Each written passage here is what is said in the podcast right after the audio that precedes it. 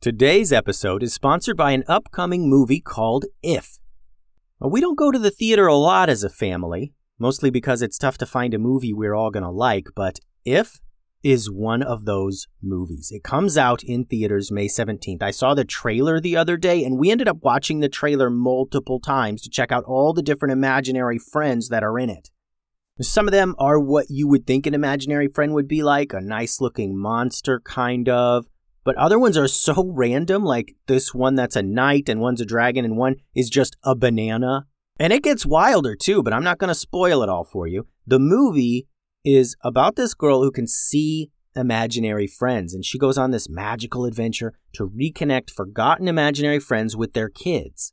I know me and my kids are going to enjoy going to the theater for this one, and the cast has tons of our favorite performers like Ryan Reynolds, John Krasinski, Maya Rudolph, Matt Damon, Jon Stewart, Sam Rockwell, Emily Blunt. John Krasinski wrote the movie inspired by his own kid's imagination to be funny and exciting for all ages. It looks like a real slam dunk.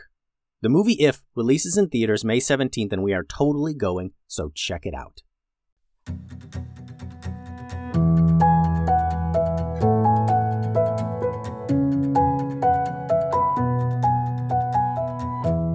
Friends, and welcome to another episode of the Kid Stories Podcast.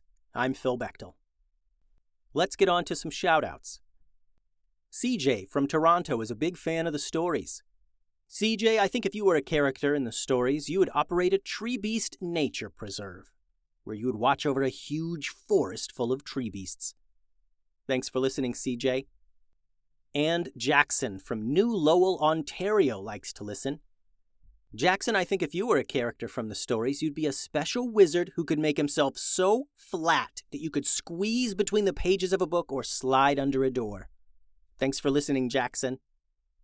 Today's episode is titled Good Guy Pirates on Ice, Part 4.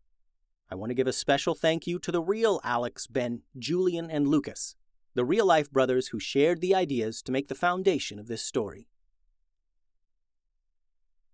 Ben, Alex, and Lucas were doing their best to tie themselves up with a length of rope. Julian, could you help us out? asked Ben. This would go a lot quicker if you'd pitch in. Julian held up his hands, except they were covered in ice and ended in big clumps instead of fingers.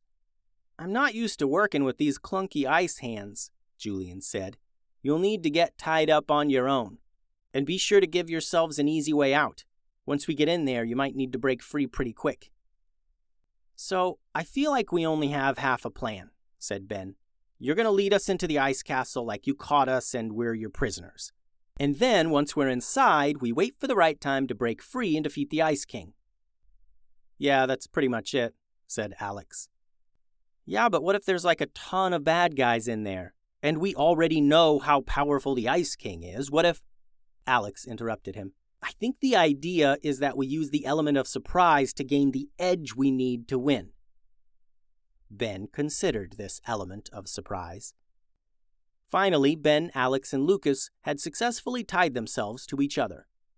The long rope wrapped all around the three brothers, and they tied the end of the rope to Julian's thick ice arm. Okay, you guys ready? You're going to have to walk together if you don't want to fall down, said Julian. It was very difficult, shuffling along all tied up together, and they fell down a lot on the way to the ice castle. When they entered the giant, shiny structure, they saw ice beasts all over. They were just standing around, doing nothing really, swaying back and forth, staring at the wall. It was pretty creepy. These were brainless monsters created by the Ice King, and they probably only became activated when the Ice King told them what to do.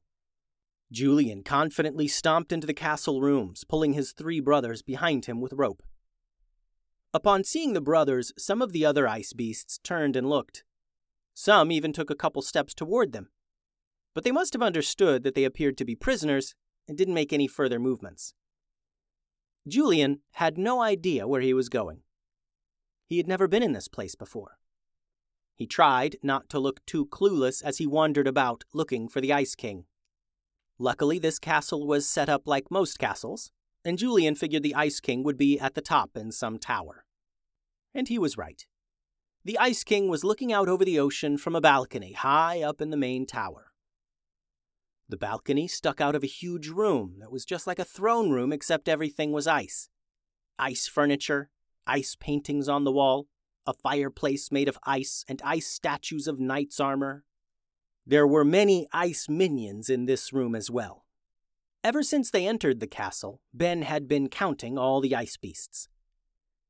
There's 36 of them, Ben whispered to Alex. 36 what? asked Alex. 36 ice beasts, said Ben. We can't fight off 36 ice beasts and the Ice King, even with the element of surprise. Alex was so busy keeping an eye out for the king, he didn't realize this. Oh, pickles, he gasped. Ben was absolutely right. They couldn't fight off all these ice beasts. They were capable ninjas, but they didn't have superpowers. They were going to have to come up with something quick. When the Ice King heard Julian leading the brothers upstairs, he spun around. Ah ha ha ha! You should have left this island when you had the chance. Now you'll be my prisoners and watch as I freeze every island in this world. Ha ha ha. Now, standing in this room before the Ice King and his minions, the brothers realized how unprepared they really were. Sure, if they busted out of their ropes and attacked, they would have the element of surprise, but what good is that when you're hopelessly outnumbered? Then Ben had an idea. He winked at Alex and turned to the Ice King. Hey, freeze butt, I'm not scared of you. What did you say to me? The king roared. I am the Ice King. How dare you speak to me that way? How dare you have such an icy butt? said Alex. He wasn't sure what Ben's plan was, but he was excited to jump in on making fun of this evil Ice King. You'll pay for that, weaklings, the Ice King shouted. He swung his tall scepter around and blasted Alex with a bright beam of ice magic.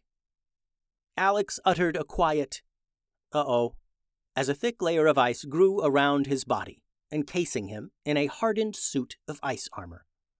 Alex now understood Ben's plan.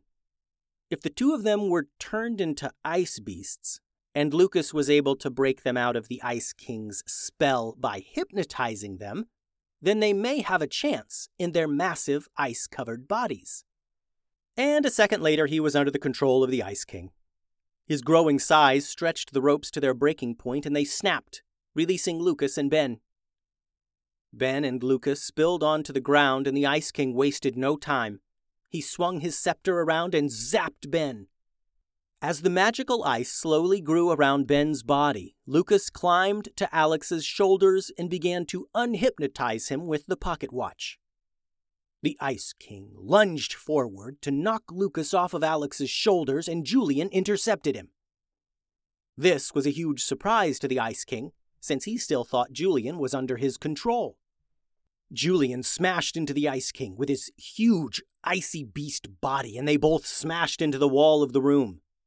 Hurry up, Lucas! yelled Julian as he swung and grappled the Ice King, trying to keep him down for long enough to allow Lucas to use his pocket watch to break Alex and Ben from the Ice King's spell. Lucas, on Alex's shoulders now, went to work swinging the pocket watch back and forth in front of his face. Alex quickly broke free from the Ice King's spell, but by now the other ice beasts were descending upon them in a savage assault. Julian was trying desperately to keep the Ice King down, and Alex did his best to protect Lucas as he used the pocket watch on Ben. Alex swung his huge ice arms wildly in all directions, bashing the ice beasts who were all rushing in to attack Lucas. He spun around like a top with his arms sticking out, crushing the ice beasts and knocking them away. Through the sounds of battle, they all heard the other ice beasts marching up the stairs of the castle, responding to the fight and coming to aid their Ice King. Alex and Julian protected Lucas long enough for him to break the spell put on Ben, and soon the brothers were fighting at full strength. Ben, Julian, and Alex were huge ice beasts, bashing and smashing in their protective ice armor. They were able to defeat all the ice beasts in this room and then toss a bunch of ice furniture near the door, creating a barrier that slowed the other beasts from getting in the room. But even in these powerful ice bodies, the Ice King was almost too much. His magical scepter blasted them back, smashing them into walls.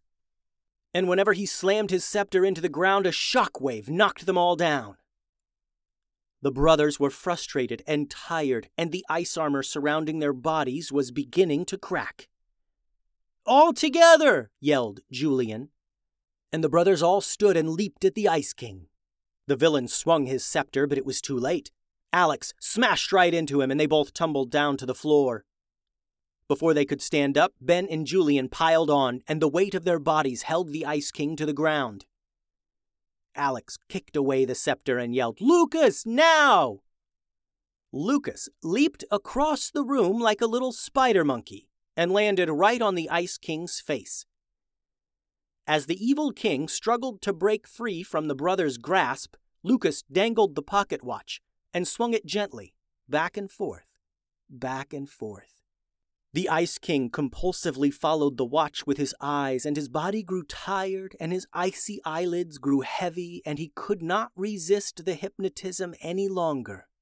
Lucas whispered, Night, night, Popsicle Man, and the Ice King's head dropped to the floor, and his body went limp. The brothers all cautiously stumbled back, and the Ice King slowly stood up. He made no motion to lunge for his ice scepter or attack the boys.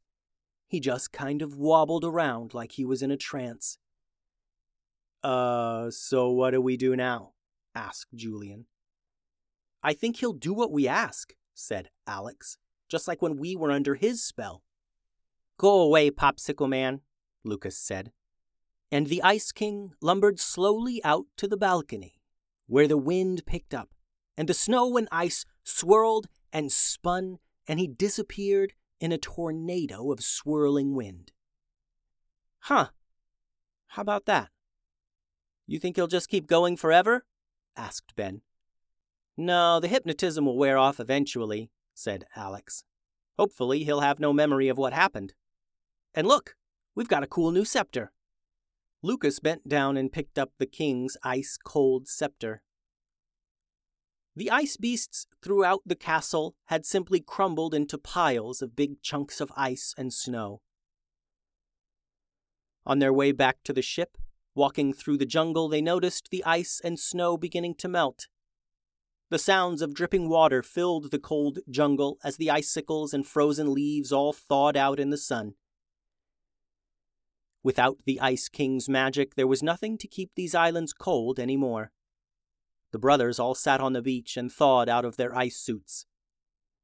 Maybe we should just relax here for a couple days before we decide on our next mission, suggested Ben.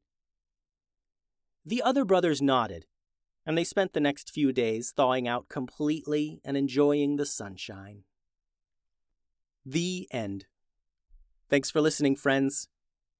Before I sign off, I want you to remember how you need to handle silly jokes and potty talk. In this episode, the boys made fun of the Ice King by calling him Freeze Butt. Now that's pretty funny, but there is a time and a place to enjoy this kind of talk. If you go around talking about frozen butts all week, then your parents are probably not going to let you listen to this podcast. Because they're going to think, if I let little Sally listen to the Kid Stories podcast, then she's going to go around talking about frozen butts all the time. So enjoy the silly jokes, but remember, there is a time and a place for them. Not all the time, and not every place. The website is kidstoriespodcast.com. The email is kidstoriespodcast at gmail.com. Adios.